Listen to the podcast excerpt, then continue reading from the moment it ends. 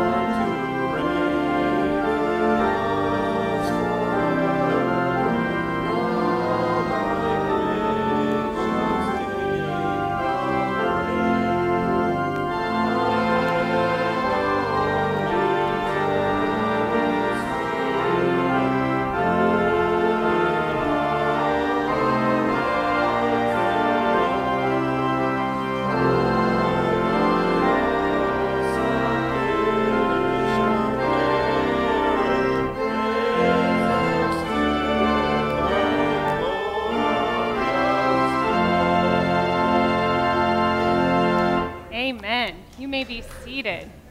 Good morning. So nice to see so many beautiful faces today. Um, I don't know if you guys know, but today's a really big day here. We have a ton going on. Um, so please enjoy. The kids are going to be singing soon. Uh, stay for potluck and come on back and march with us in the rain. It's going to be a good time. The kids are going to be dry. Uh, Michelle Odell did an amazing job with the float, making sure that the kids, yeah, did I hear somebody clap? Yes, absolutely. Absolutely. Um, and also, we are Christmas caroling. This did not make it into the bulletin, so if, if you are interested, pull your phones out. December 16th at 10:30 at Evergreen Place. We are heading there to bring some joy and Christmas spirit. And also, next Saturday is Christie's concert. And just as a reminder for those who don't like to drive after dark, the concert is going to be the first hour and the dessert is the second hour. So if you want to come and enjoy listening to Gary Simboli, come, please join us, and then you can zip out before it gets dark. So with that, I'd like to invite Pastor Dan up. Pastor Alicia.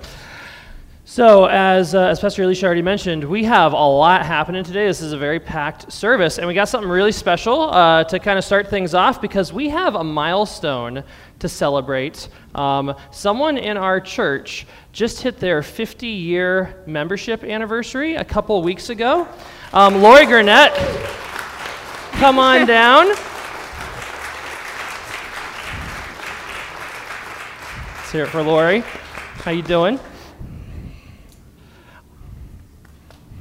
I'll give you a hug too. so, yeah, of course. So, I've got a cheat sheet here because I can't remember all this stuff. Um, but, Laura, you joined our church by baptism on November 18th, 1973. You must have been an infant. I didn't think we baptized that young. Um, that's, uh, they stopped infant baptism after you. That makes sense.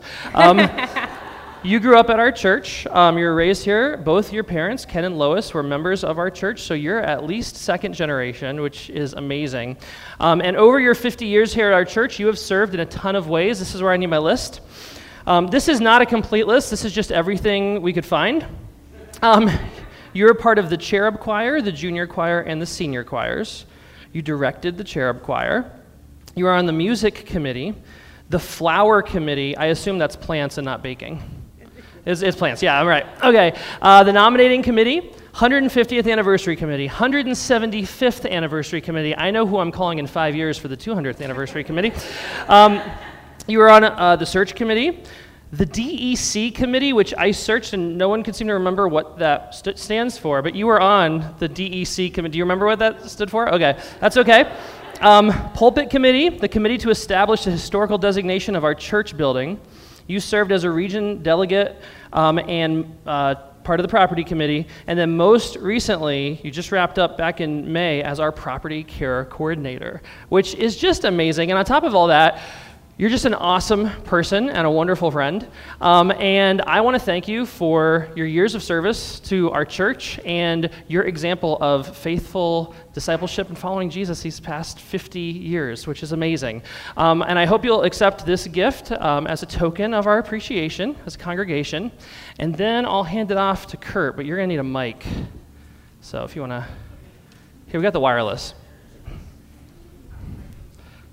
So, will you please join me in prayer? Lord, your love comes to us in so many ways. This love through, within, and around Lori has been such a special blessing for these 50 years. Her love for our church and for each of us in it has been a witness of your love. Thank you, Lord, for each hug you have given, each prayer you have answered, and each inspiration you have provided because Lori walks amongst us. In Jesus' name, amen. Amen. Let's hear for Lori again. Thank you. You rock. Of course.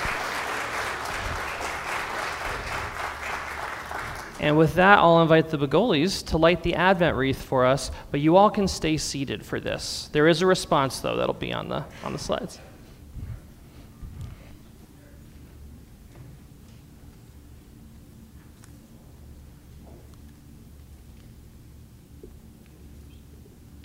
On this, I'll get over here where you can hear me. On this first Sunday of Advent, we light a candle for Naomi, driven from her home by famine. Naomi lost her husband and her sons and was left destitute in a foreign land. Returning home to Bethlehem, she made her complaint known to God.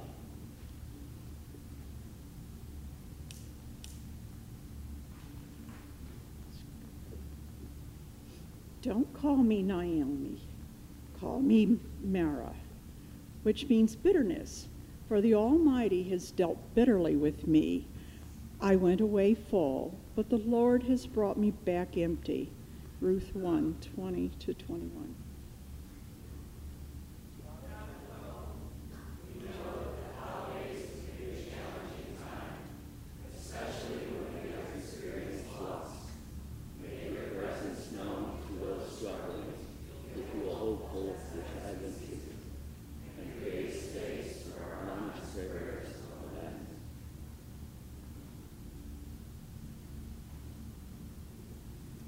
Right, I would like to invite the kids to come on up. And while I have this moment of your time, we want to give a big thank you to Dick and Barb and Michelle and Pam for all the hard work that, that goes into these productions.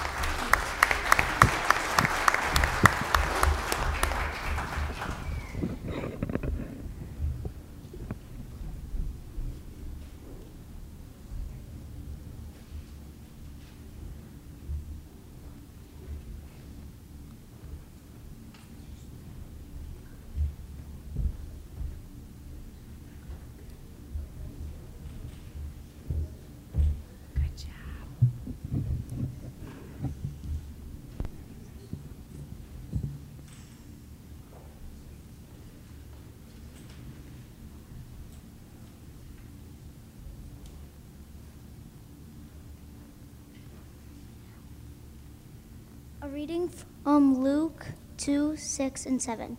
While Mary and Joseph were in Bethlehem, Mary gave birth to her firstborn son and wrapped him in wedding clothes and laid him in a manger because there was no place for them in the inn.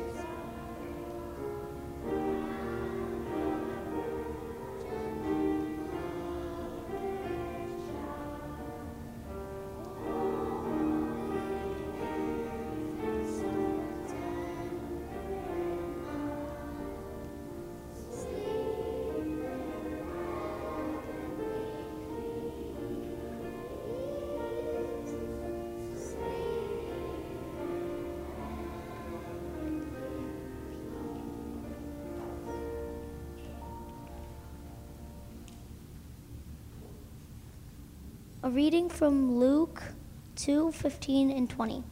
When the angels left the shepherds, a reading, amen.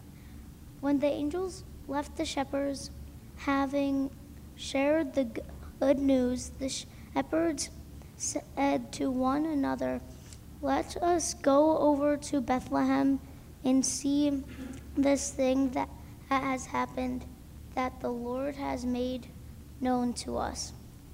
And they went and found Mary and Joseph and the baby lying in a manger.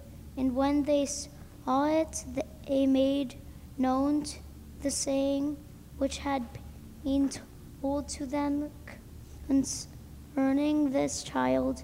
And all that heard it wondered at what the shepherds said.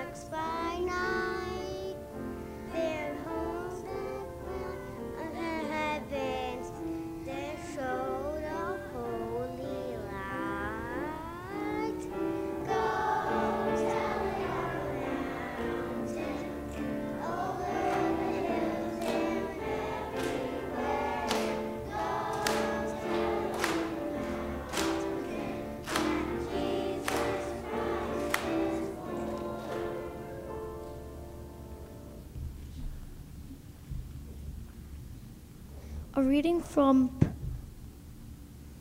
Psalm 98 and 4. Make a joyful noise to the Lord, all the uh, earth break forth into joy's song and sing praises.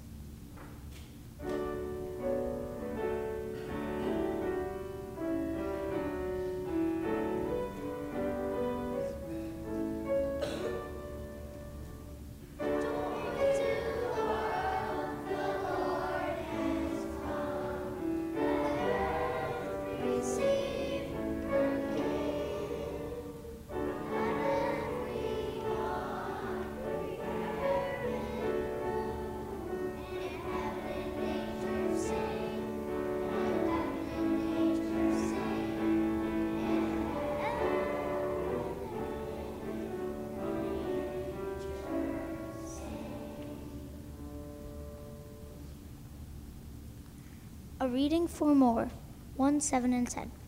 The moon on the east of the new fallen snow gave a luster of midday to objects below. When that to my wondering eyes should appear but a miniature sleigh and eight tiny reindeer with a little old driver, so lively and quick.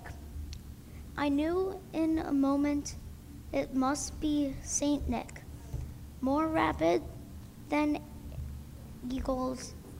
His coursers they came, and he whistled and shouted and called them by name.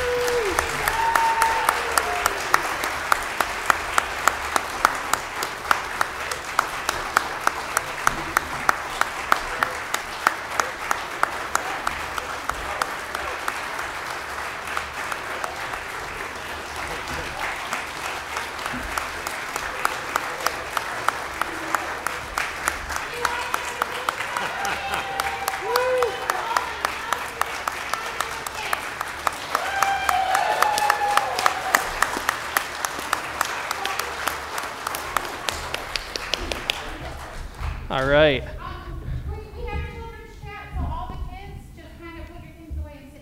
Yes. Or keep the antlers on because I think it's a bonus. I think it adds. Let's hear it again for all the volunteers who helped pull that together. That was awesome.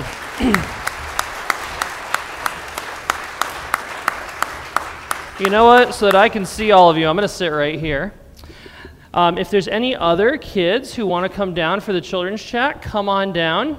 Now's the time. Or you might all be up here because there's like 30 of you. How are you guys doing? Yeah? Was that fun? Mostly yeses. I heard one no. You guys really rocked it. Uh, what was what was what was your favorite song out of what you sang? Just shout it out. Was, okay, so some Rudolph, some Joy to the World. Very cool. What'd you What'd you say? Go tell him And That one's got a good beat to it. That was that was awesome. You guys did fantastic. So, question for you guys: Who is excited for Christmas? Yeah. Is anybody counting down the days? Anyone know how many days do we have till Christmas? Do you get anyone know? I know. I can, my family counts down. Go ahead. Well, well, yeah. For those, if you know, what do you? What is it? How many? 22. That's right. 22 days to Christmas. That's fantastic because it's today is what the third, and Christmas is on the 25th. So yeah, 25 minus three is 22. Um, do you all know what a countdown is? Have you heard of a countdown? Yeah. So it's like it's when you're excited for something, and like each day or each minute you get a little bit closer to it. So like tomorrow we have 21 days, then we'll have 20. That's a countdown.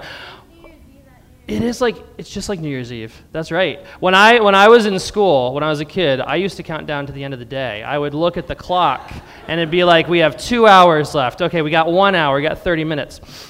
Well, I wanted to tell you guys there is a very special way that we count down to Christmas here at church, but uh, we can't really see it from over here. So I'm going to actually have you guys stand up and come over with me. We're going to go this way. I want to circle circle up around this big honking thing. Do you guys know what this is? Anyone know what this is called? Christian, what is this?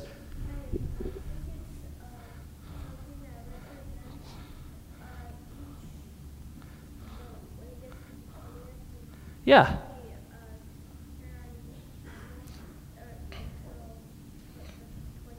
That's right. That's exactly how it works. Do you, do you know what it's called? Or what were you going to say? You know what this is called? What's this called? This is called a microphone. That's, that's excellent. That's excellent. Very good. Very good. So this is actually this is called an Advent wreath, and what Christian, what you guys said is exactly right. This is how we count down and know how long we have until Christmas when we get to celebrate Jesus' birthday. You can just kind of count it and shout it out, but how many candles do you see up here if we if we count them together? Five, right? There's five candles. That's right. We light one candle every Sunday until we get to Christmas Eve, and then on Christmas Eve, we light the center candle, which stands for Jesus, because that's when we celebrate Jesus' birth. But how many candles are lit right now? One. So we've got a few weeks to go yet, right? We got some time. But here's what I want you to do, okay? So for the next couple weeks, when you're here at church, I want you to pay attention to this Advent wreath. And I want you to count each time how many candles are lit so that you can help us adults count down to Christmas. Because we're all really excited for Christmas and Jesus' birthday, right? Again, who's excited for Christmas? Fantastic. All right, can you guys pray with me? Can we fold our hands and pray? Let's pray. God, thank you for these kids. And Lord, thank you for Christmas when we get to celebrate uh, Jesus' birthday and you sending your son to save us. It's in his name we pray, and everyone said, Amen. All right, guys. Awesome singing. Awesome job. You guys can go uh, sit with your families. And thank you.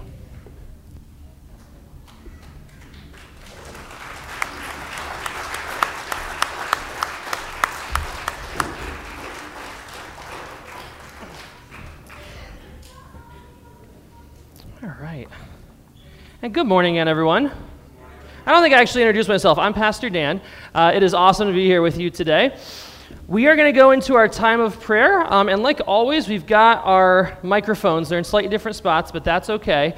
If you have a prayer request, a praise, uh, some way that you saw God at work in this past week, I'd like to invite you to please come down use one of these mics um, to share that prayer request. Or Pastor Alicia will be going up the center aisle with the handheld mic. Um, just to start things off, though, uh, we want to be offering continued prayers for all those dealing with ongoing health concerns. Um, Betty Bemis, Diane Smith, Helen Masser, Christy Fessler. Uh, Pastor Alicia mentioned this coming Saturday is the concert for Christy here at the church at 3 o'clock, so definitely come out for that. Um, all the proceeds we raise uh, is going to go toward uh, transplant related expenses, uh, so we'll have all the information here on Saturday for how you can give toward that. Martha, go for it. Okay. I'd ask us to pray for us all in this confusion of war and violence in our world today. My tree out front still reminds me, with its blue and gold ribbons tattered around it, that the Ukrainians are still fighting to save their country. Now, many people are so revolted by the Israeli Gaza war, they're turning off the news and turning against one another. What do we do? What do we pray? We must know, we must know what's going on and pray for mercy, peace, and love without stopping. The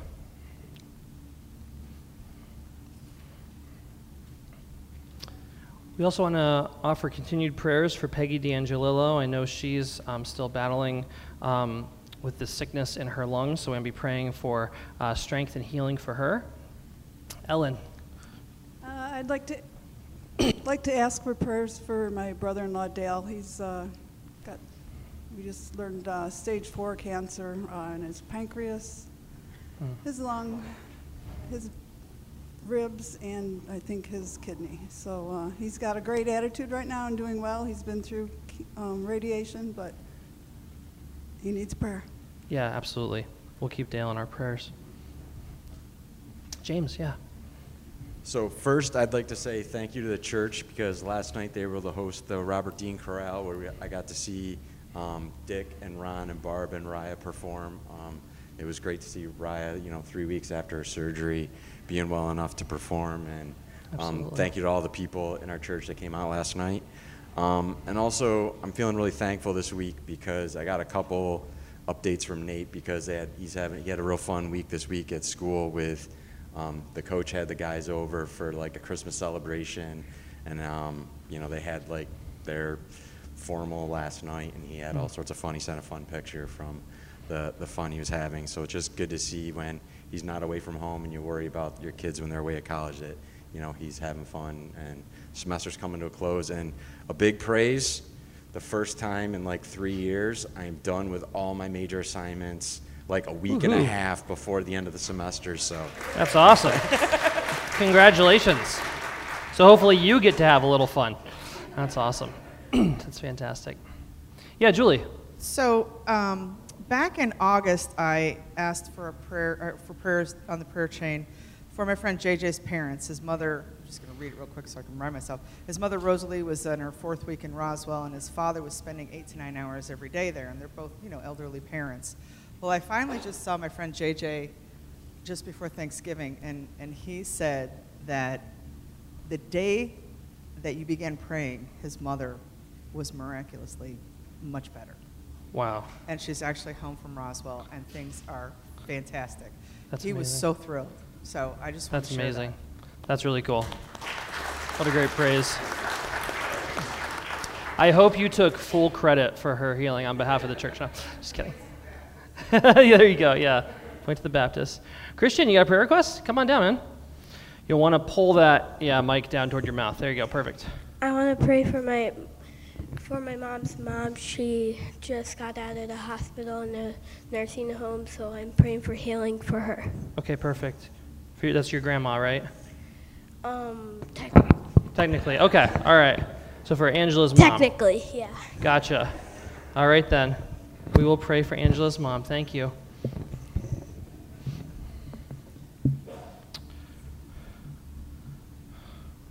Carrie. Hi, I'd like to, um, well, I'll give you an update on baby Hudson. So, baby Hudson is still in Boston. Uh, they did do the procedure. He's, excuse me, holding his own right now, but uh, just continued prayers, please. Also, um, I'd like you to pray for my sister in law and her family. Um, her husband passed away uh, la- yesterday. Um, we don't know yet why, but he did suffer from addiction. So, uh, just prayers for comfort for the for the family and for Shantae. Thank you. Absolutely.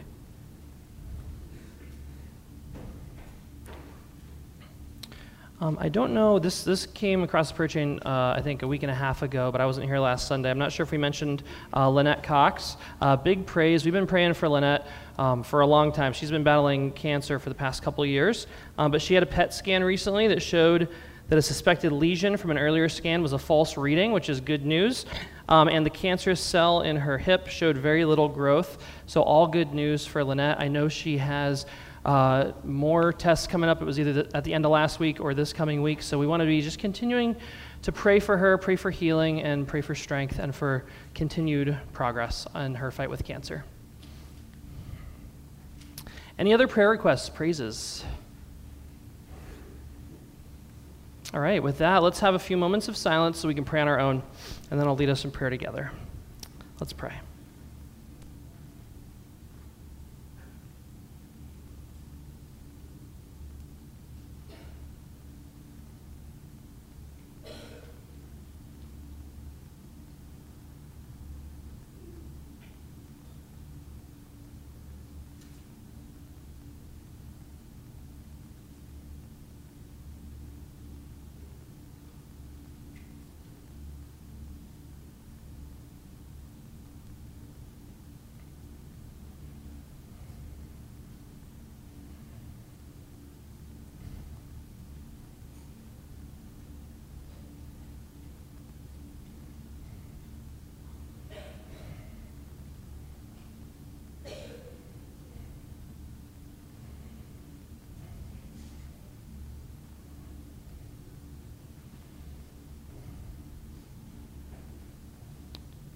God of waiting, we lift up our needs and our longings to you in this season of waiting. Lord, there's much we're waiting for. We're waiting for an end to violence in places like Gaza and Ukraine. We're waiting for the release of captives held hostage by Hamas. We're waiting for bombs to stop falling for you to establish peace in our world and in our lives. As we wait, Lord, we lift up all the prayer requests, all the needs that were shared today. We pray for Betty and Gordon, for Diane, for Helen, Christy, Raya, and Peggy. Pray for Lynette. We pray for Dale. We pray for um, the Robert Dean Chorale and um, all the folks who came out for their concert yesterday and got to sing yesterday. We thank you for making that a blessed time, Lord. We lift up Nate and James. We pray for JJ and his parents. Pray for Angela's mom. For baby Hudson. We pray for Shantae and her family and for any needs that remain unspoken. Excuse me. God, we ask that you would give hope, healing, and new life to all those who need it today and magnify the joys of those who are rejoicing. God, in the season of Advent, we talk a lot about waiting for you. But we know that deep down you're waiting for us. You're waiting for us to sing songs of justice like Mary. You're waiting for us to bring good news like the angels to those whom others deem unworthy. You're waiting for us to do our part in this incredible unfolding drama of your kingdom on earth as it is in heaven.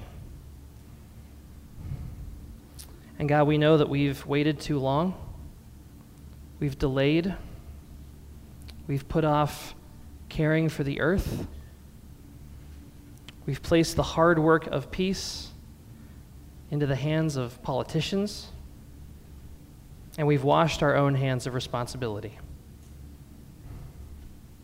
But God, we know that you are the one who is waiting for us and watching us and empowering us, Lord.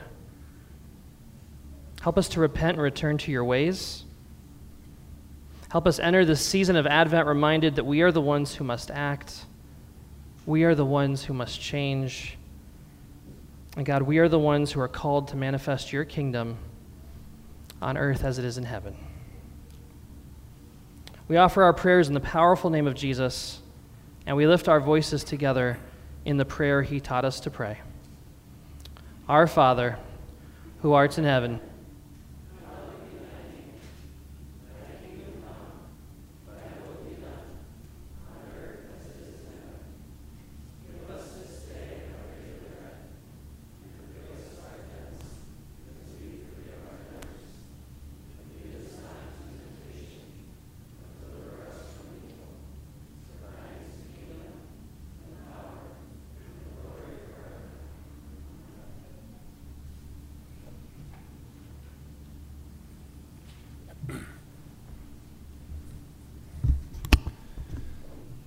Now is the time in our service when we respond to God's grace with the giving of our tithes and offerings. In just a moment, the ushers will be passing the plates. If you brought a physical offering with you today, please drop it in there, or if you prefer to give online, you can do so on our website. I'd like to also uh, point out the part in the bulletin that talks about this month's communion offering is for the retired ministers and missionaries. This is an offering that we. this is an offering that, that we take to try to give back to those folks who have opened Scripture to us and, and had their life's work bringing us closer to God. So please consider that in your offering. Let us please pray to bless the offering. Perfect God, you trust to us our gifts and you trust to us the time to use those gifts. Please, God, bless the offerings that we're able to give from our work, the work that you've given us and may it truly bring love and peace to the community and the world around us. Amen.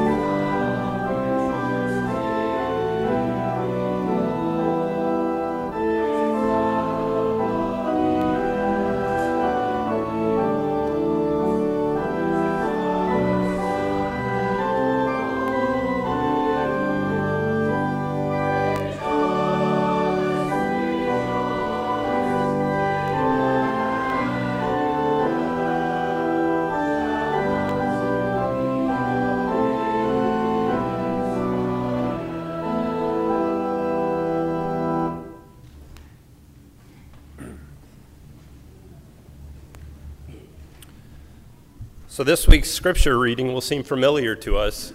I admit that I was texting Dan last night saying, Did I get it wrong? In the days when the judges ruled, there was a famine in the land, and a certain man of Bethlehem in Judah went to live in the country of Moab, he and his wife and two sons.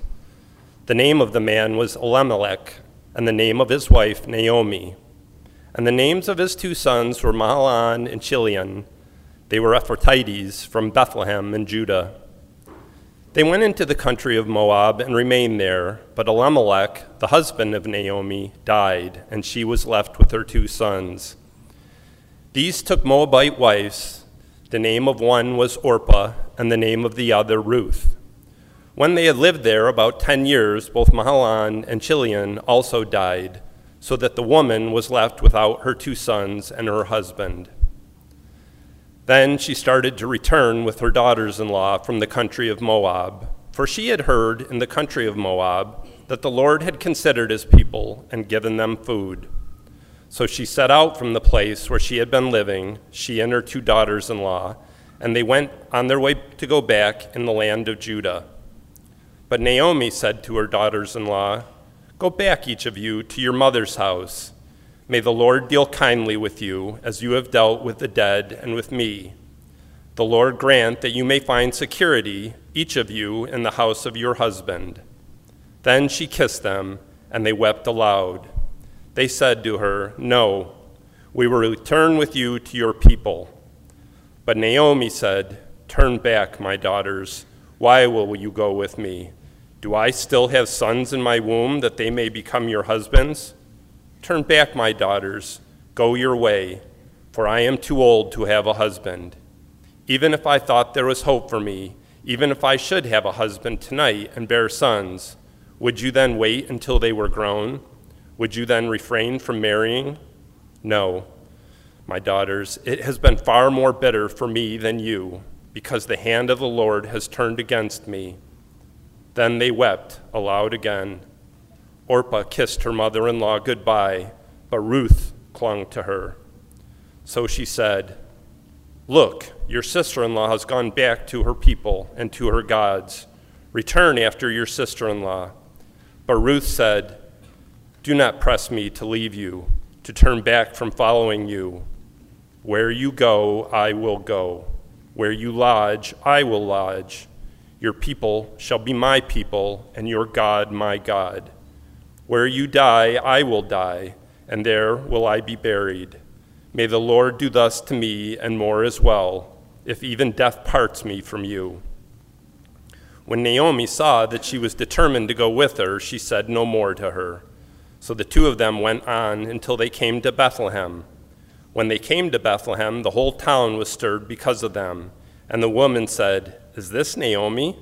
She said to them, Call me no longer Naomi, call me Mara, for the Almighty has dealt bitterly, bitterly with me. I went away full, but the Lord has brought me back empty. Why call me Naomi when the Lord has dealt harshly with me, and the Almighty has brought calamity upon me? So Naomi returned together with Ruth the Moabite, her daughter in law, who came back with her from the country of Moab. They came to Bethlehem at the beginning of the barley harvest. The word of God for the people of God. Thanks be to God. And thank you, Kurt, for that reading. So, happy Advent, everyone. Um, happy Advent. There you go. Um, I hope I hope you're all having um, a good holiday season. I hope Thanksgiving went well. I was um, I was on vacation last weekend, so I didn't get to wish you all a happy Turkey Day. But I hope that went well and uh, that your dinner tables were devoid of any political arguments. Um, we started a new series last Sunday on the Book of Ruth, which um, shout out to Pastor Alicia who uh, kicked us off in this uh, series. Um, she brought an excellent sermon last Sunday uh, focusing on Ruth. And uh, Kurt, you're right, we read the exact same text today. Uh, but today, I want to focus on Naomi. And I want to start by getting a little nerdy. Do you guys, do you guys mind if I get a little nerdy here in the sermon? I got, I got the thumbs up from Tom, so I'm good. Good. Um, so, the book of Ruth, the way I think about this book is it's a love story, right? It's a, it's a romance. This is why we had uh, Alex and Nancy Bagoli light the Advent wreaths for us. Um, Alex and Nancy have been married for 65 years, which, which is amazing. Amazing. Longer than Lori's been a member of our church, which is, you know, it's fantastic. It's amazing. Uh, and in fact, because the book of Ruth is a love story, uh, and we're talking about love over the next few weeks, we have invited uh, the four couples in our church who've been married the longest to light the Advent wreath over the next four Sundays. Uh, and now that I said that, you all have to do it. So, Harry and Gretchen, I'm, I'm looking for you wherever you're at. There you are. There you go. I'll, I'll get you guys. Um, but we're doing this, we're featuring these couples all month because Ruth is a love story. Uh, it's like one of those feel good Hallmark Christmas movies, right? Where, where the, the girl moves to a new town and, uh, and she feels kind of lost. But then, then she meets a guy, and they're not sure about each other at first. But then they meet and they fall in love while harvesting barley. It's, it's, just, it's, it's just like a Hallmark movie, right? Mike knows where this is going. Uh, it's just going to get worse. But while this is a feel good love story with a happy ending, it doesn't start out this way. The book of Ruth begins with tragedy, and this is where I got to get a little nerdy because the storyteller is using language to highlight the irony in this tragedy. It starts with the opening lines of the story. Let's get the opening verses uh, up on the screen. In the days when the judges ruled, there was a famine in the land, and a certain man of Bethlehem in Judah went to live in the country of Moab, he and his wife and two sons. The name of the man was Elimelech the name of his wife, Naomi. and the name of his two sons were Mahlon and Chilion. Story begins with a famine in Bethlehem. Now, what you need to know is that names in the Bible are important, they mean something. And this is just as true with place names as with people's names. So the city of Bethlehem, where Jesus is going to be born, you know, centuries later, Bethlehem has a name that means something. Beth, the first part of the word, Beth or Beit in Hebrew, that is the Hebrew word for house. This is why um, a lot of synagogues today, a lot of Jewish houses of worship, have the word Beth in them. You know, Temple Beth El, house of God. Uh, Beth Shalom, house of peace. Beth means house. And Bethlehem, Bethlehem, means house of bread. So there's a famine in the house of bread. Get it? Irony, right? Uh, I told you, I told you this was going to be nerdy. There's a famine in the house of bread.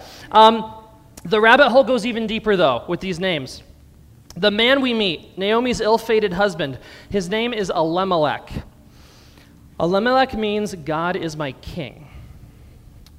So, this is a faithful Israelite family led by a faithful Israelite man. God is my king. They're the good guys. And we know what happens to the good guys in stories, right?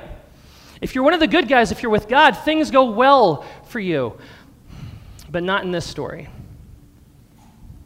This faithful Israelite family has to leave their home in Bethlehem, the house of bread, because there's no food.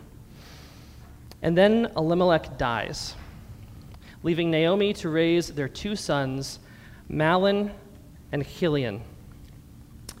Their names mean something too. Mahlon is the Hebrew word for sick or sickly, and Chilion means frailty or frail. Sickness and frailty. Two of the worst baby names ever, right? right? I think we can agree on that. But the storyteller is trying to clue us into something. They're trying to let us know that things are not going to go well for these two, and it doesn't. Mahlon and Chilion die. Naomi buries her husband, she buries her two sons, and she is left widowed and poor in a foreign country with her two Moabite daughters in law. By the way, Naomi's name, it means pleasant, which her life is not. That's an especially cruel bit of irony. Do you feel the weight of all the names and what the narrator is trying to say to us in this story? This is a dark opening act. And of course, Naomi changes her name to bitterness, Mara. Call me Mara, for the Almighty has dealt bitterly with me. We can almost think of Naomi as a female Job. You guys know the story of Job? Are we familiar with that? Uh, guy from the Bible who loses everything. Uh, he lost his kids, his flocks, his, his health. Um, and then he sits on an ash heap debating his four friends who think it's all his fault. You guys know Job? Yeah. Naomi is like Job. She loses everything, only it is 10 times worse for her because she is a woman living at a time when women have no rights. Job at least still had his property, right? Naomi couldn't own property, she wasn't allowed. In the ancient world, the only way women had any claim to property was through a male relative, and they're all gone. Naomi's not a citizen. Women did not have citizenship back then in that part of the world. She can't testify in a court of law. Naomi has nothing.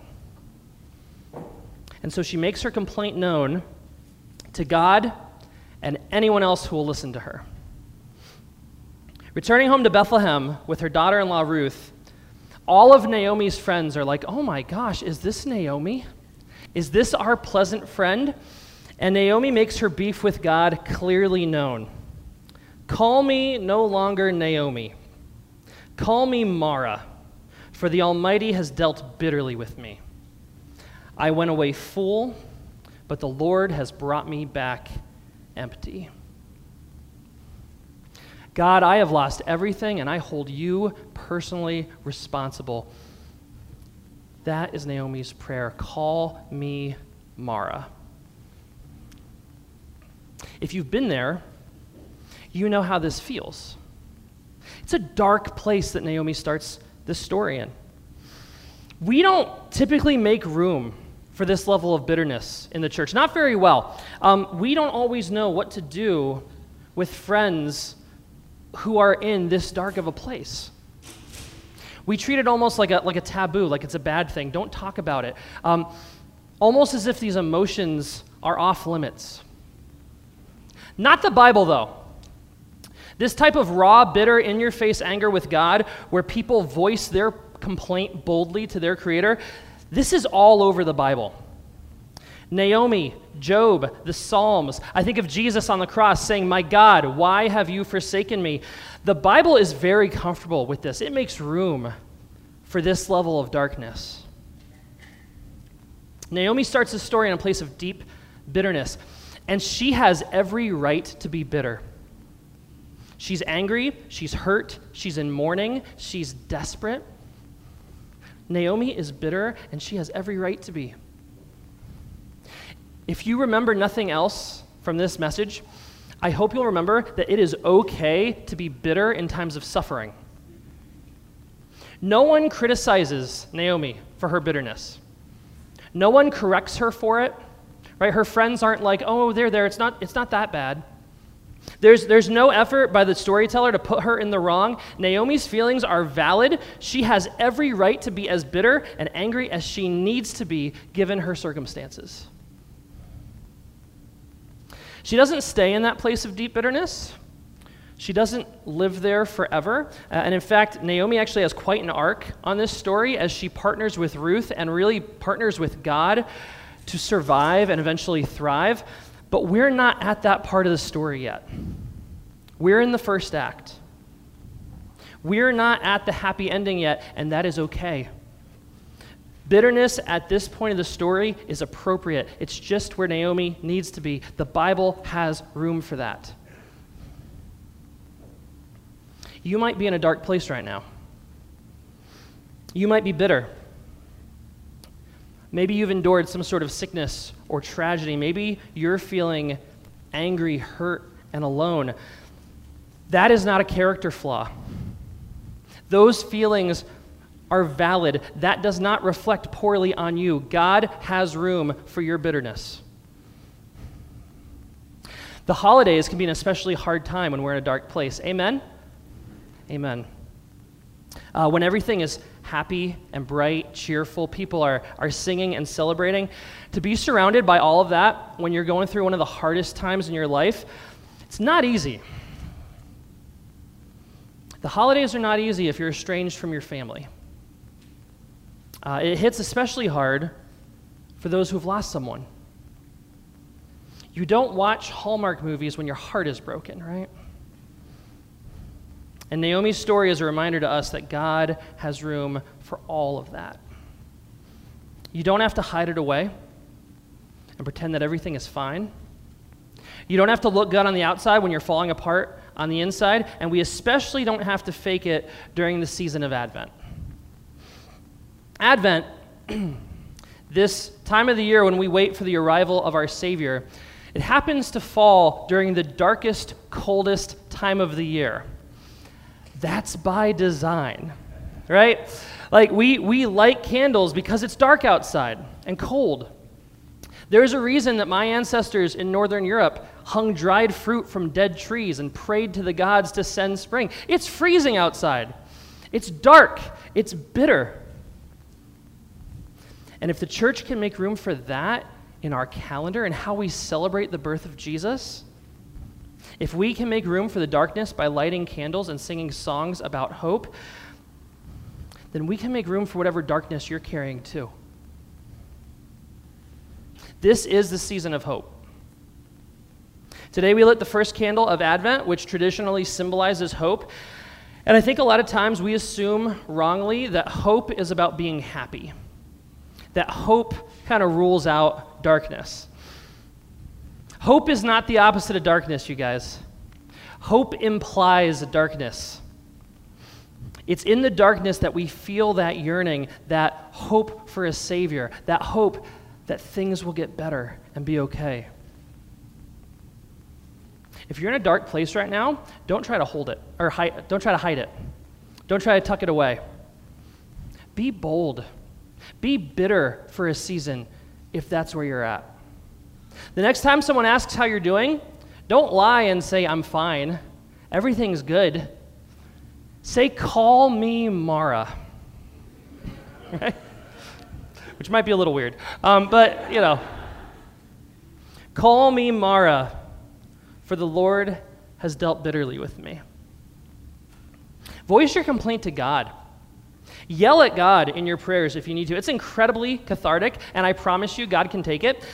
Let God know what you feel deep down. Let God know if you're hurting. Invite God into that darkness, and let us join you there as well.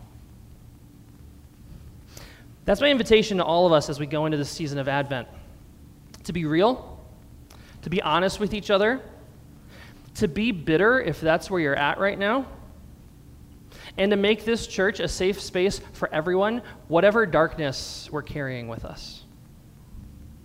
Because God is in all of it, God is working through all of it, and I really believe that God is calling us to be there with other people through all of it as well.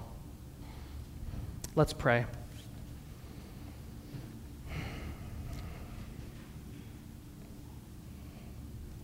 God, this season can be such a hard time for those of us who are in a dark place. We pray for anyone who's struggling to find joy this Advent season, that you would flood them with love and support. And God, we pray that you would send us a rescuer. Send your Son into our midst, Lord, to bring light into our darkness. Help us to find hope, and help us to find you there as well. We ask for all this in Jesus' name. Amen.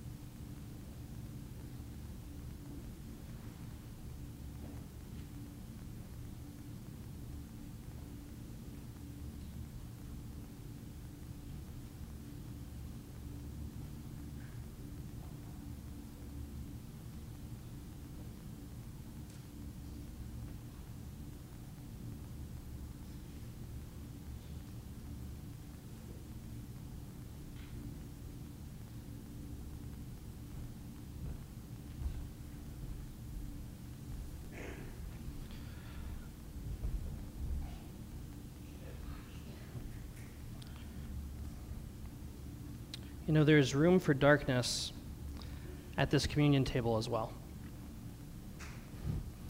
We come here together regularly to remember the darkness that Jesus had to go through in order to bring us to the light. There's room for you at this table. Uh, you do not need to be a member of our church or of any church to take communion here. Uh, in just a moment, I'm going to pray over the elements, uh, and then our ushers are going to pass out first the bread. We ask that you'd hold on to your piece of bread until everyone's been served, then we'll eat it together, and then we'll do the exact same thing with the juice. Let's pray to bless the elements. God, we thank you for the gift of your Son. We thank you for the life that he brought into the world. We thank you for the miracle of his birth, for the way the angels announced it to humble shepherds, and the way we get to hear that announcement again today, Lord. And God, we lift up the darkness as well. We remember Jesus' journey to the cross, and we thank you for all that he was willing to endure to save us for sin and death. Amen.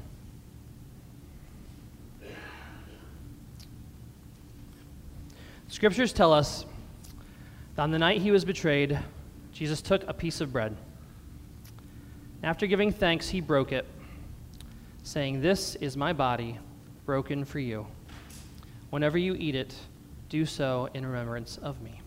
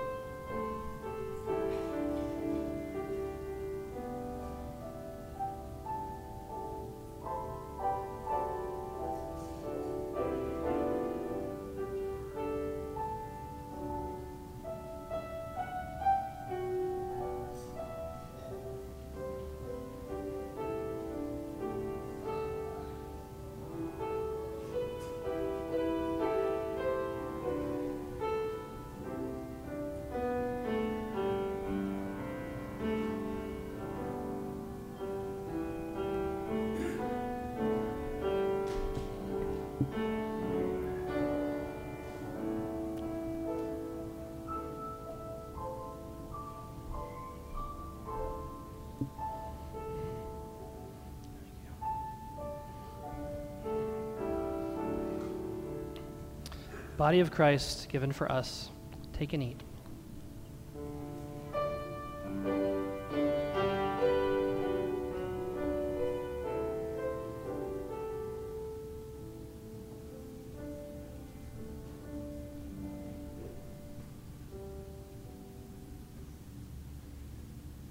Then he took a cup, and after giving thanks, he gave it to them, saying, Drink from it, all of you, for this is my blood of the covenant, which is poured out for many for the forgiveness of sins.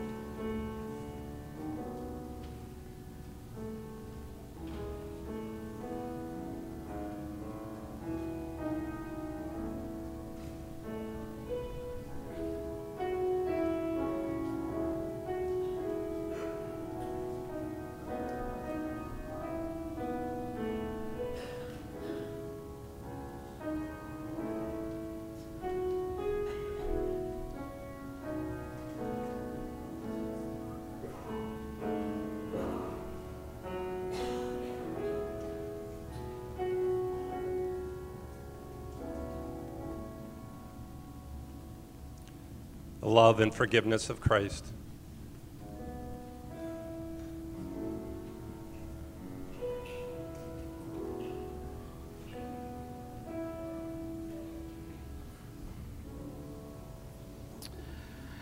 It's the tradition here at Brockport First Baptist that um, every time we take communion together, we stand and read our church covenant.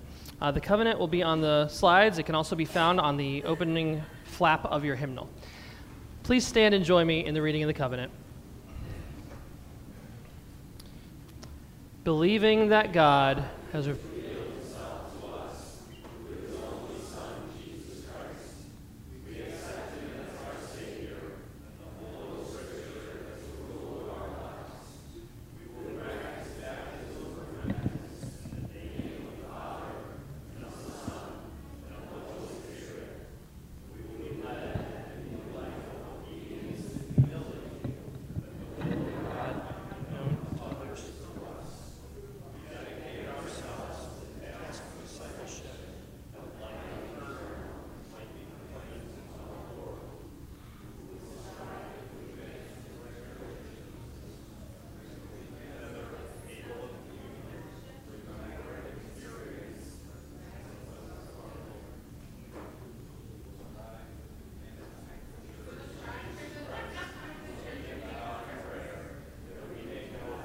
Forgiveness of sin, and be empowered to do His will with the company of His people, the Church Universal.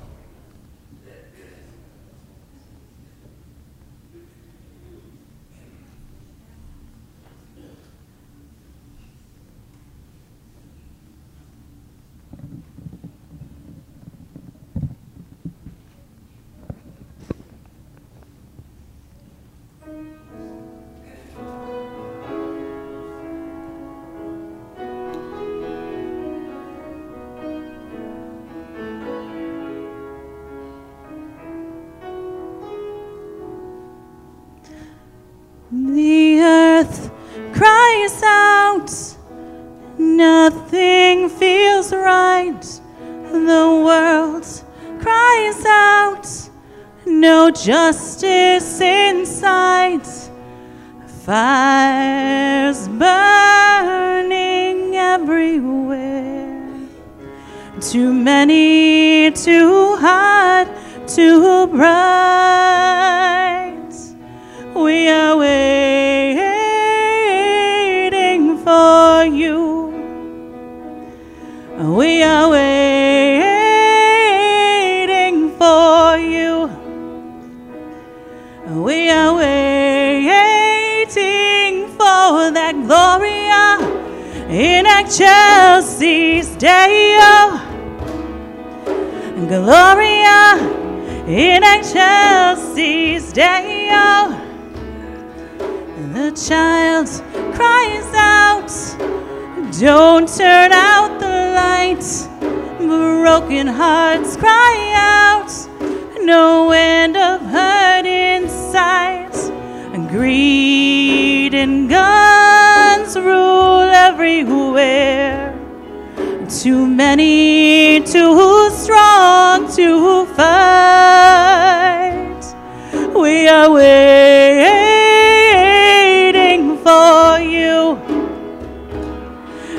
are waiting for you.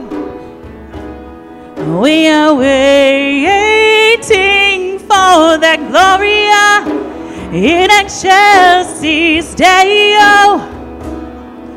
Gloria in excelsis Deo. Oh. Gloria in excelsis Deo. Gloria in excelsis Deo. Let us be a sign of hope. Let us be your arms of love. Let us be the ones that say there is another way. Let us be a sign of hope. Let us be your arms of love. Let us be the ones that say there is another way. Let us be a sign of hope. Let us be arms of love. Let us be the ones that say there is another way. We are waiting for you. You are waiting for us too. We are waiting for that Gloria in excelsis Deo. Gloria in excelsis Deo. Oh, oh, Gloria in excelsis Deo. Gloria in excelsis Deo. Oh. We are waiting for you. You are waiting for us too. We are waiting for you. You are waiting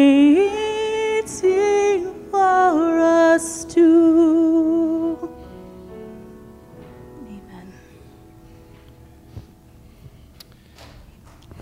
Eh, You don't have to clap, it's okay. May the peace of our Lord Jesus Christ go with you. wherever He may send you. May He guide you through the wilderness and protect you through the storm. May He bring you home rejoicing at the wonders He has shown you. May He bring you home rejoicing once again into our doors. Amen.